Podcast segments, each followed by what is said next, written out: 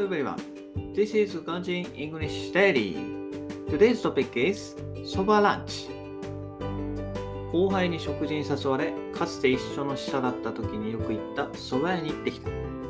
I was invited by my junior to have lunch and went to a soba restaurant that we used to visit when we had worked in the same department together. 転職のこと、住宅購入のこと、株式投資のことなど、たくさんの質問に回答した。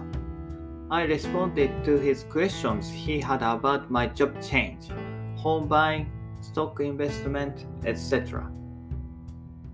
回答する中で全てに対し当時の自分には相談する相手がいなかった。